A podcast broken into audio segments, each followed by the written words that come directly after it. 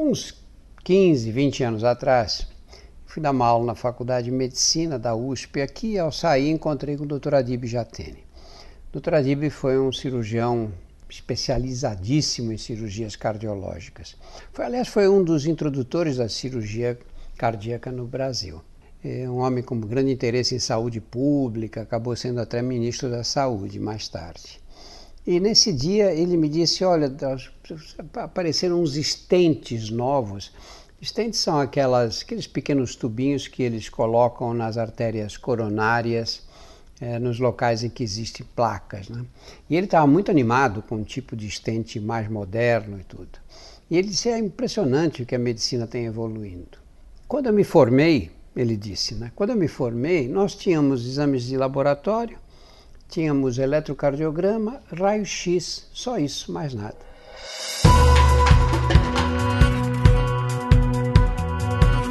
Olá, eu sou Drauzio Varela e aqui você vai ouvir outras histórias.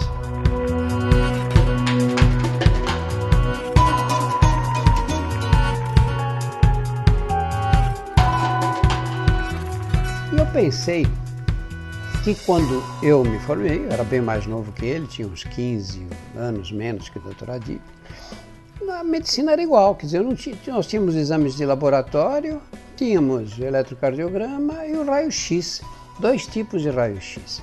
O raio-x simples, que é aquele que você para na frente da máquina, tira a chapa, e o raio-x contrastado, quando você injeta contraste, ou por boca, mandar a pessoa beber o contraste e, e depois radiografava a progressão do contraste no aparelho digestivo.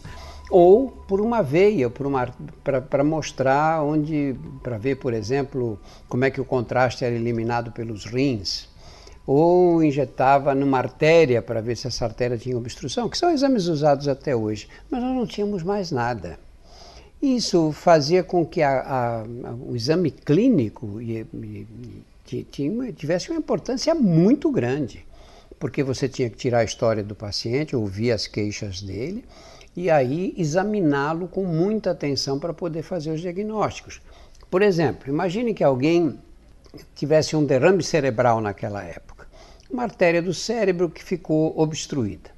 E você quisesse saber em que lugar do cérebro, em que área cerebral houve, aconteceu aquela obstrução. Você teria que fazer o quê? Um exame clínico com muito cuidado. Testar as diversas funções cognitivas e as diversas funções motoras para tentar localizar exatamente a, a, posição em que tinha havido aquele coágulo obstrutivo. É, quando você escutava o coração, você só tinha como recurso o, o eletrocardiograma.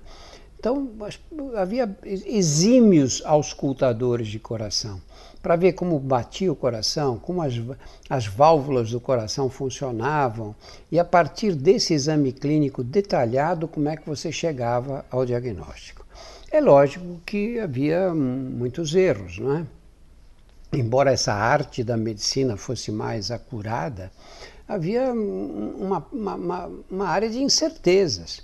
Por exemplo, no, no caso do abdômen, eles diziam que o abdômen é uma caixa de surpresas, porque realmente ficava muito difícil, só tinha um raio-x de imagem, não contávamos com nenhum outro recurso.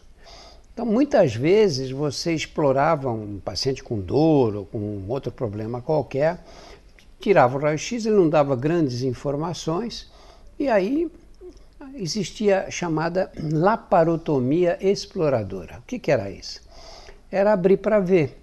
Não havia mais nenhum recurso, você tinha que abrir para ver.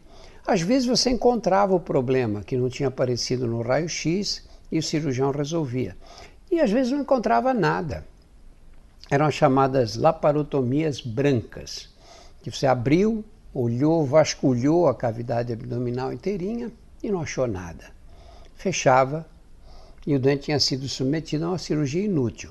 Tudo bem que não era nada grave, porque como você não, não tocava nas vísceras, só olhava e via e, e, e tentava identificar o que estava acontecendo, mas é uma cirurgia, né? abriu o abdômen né, para isso. E assim foi durante muitos anos. E aí nós começamos a, a surgiu a, a tomografia, começaram a aparecer os primeiros aparelhos de ultrassom e a tomografia computadorizada. Eu vi o primeiro exame de tomografia em 1978, um curso que eu fiz num hospital americano, um hospital situado em Buffalo, que é uma cidade no norte do estado de Nova York. E vi aquelas imagens da tomografia computadorizada. Eu nunca esqueci das imagens, daquelas imagens porque eu fiquei tão impressionado com aquilo. Eu sabia que estavam começando as tomografias, mas nunca tinha visto um exame na minha mão mesmo. E eu fiquei tão impressionado com os detalhes que a gente conseguia enxergar que eu disse: olha, isso é uma revolução na medicina. Né? Vão acabar essas laparotomias exploradoras, nós vamos conhecer melhor, muito melhor, uh, as, as repercussões das doenças no tórax, no aparelho digestivo, e especialmente no cérebro, onde você podia localizar lesões com muita clareza. Ao mesmo tempo, surgiram as endoscopias.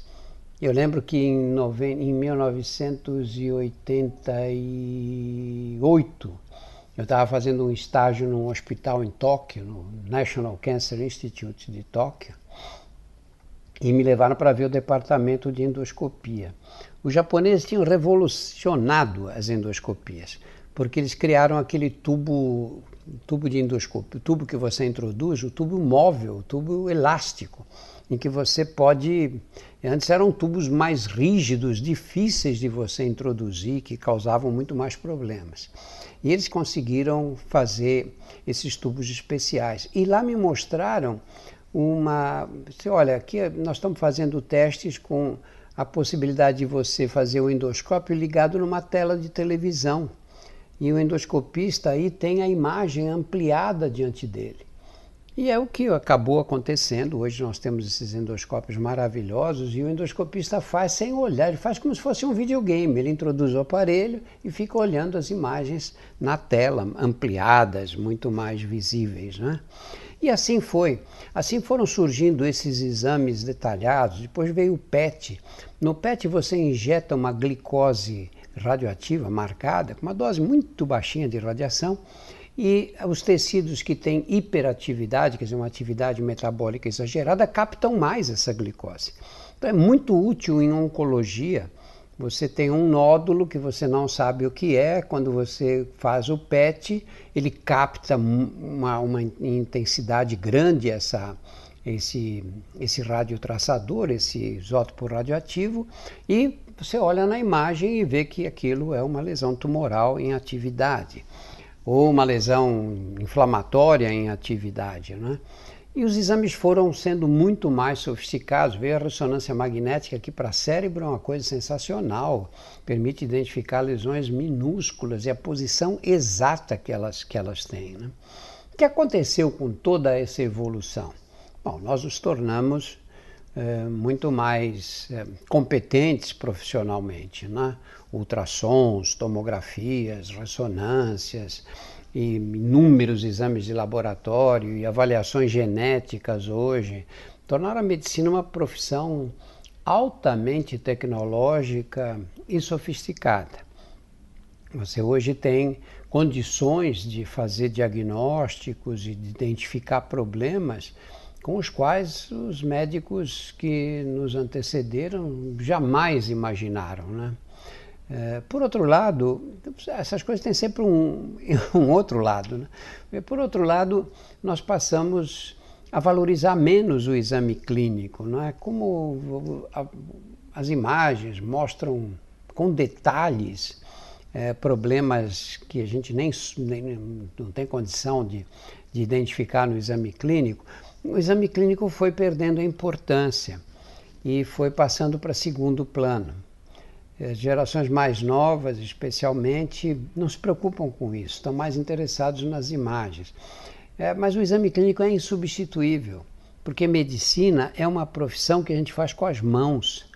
Se você não toca no doente, você não, não completa o ato médico. O toque é absolutamente fundamental, a palpação, a ausculta, tocar o corpo da outra pessoa. Pra, se você não faz isso, o ato médico fica capenga. Uma das principais queixas que eu escuto hoje é dizer: eu fui lá, o médico nem encostou a mão em mim, ficou olhando para a tela do computador. Medicina não pode ser feita dessa maneira. Nós temos que usar toda essa tecnologia maravilhosa que nós dispomos hoje em benefício daquele paciente. E é para aquele paciente, porque o que você faz para um muitas vezes não vale para o outro. E você tem que tocar a pessoa, tem que ter o exame clínico, nada substitui. Nada substitui uma história bem feita, você tem que ouvir as queixas, quais são, e o exame clínico.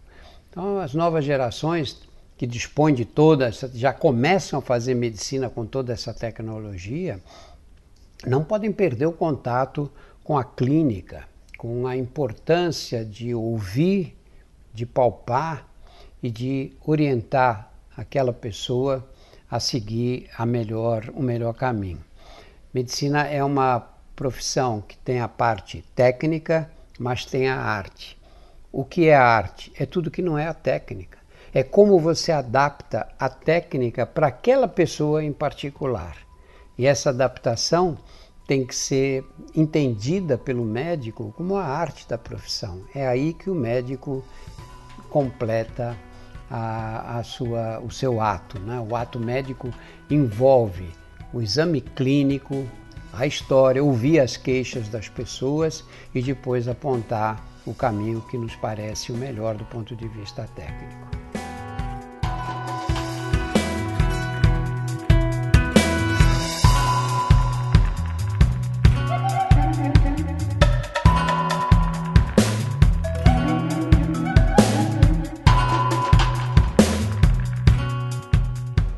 Estarei aqui todas as semanas para contar outras histórias.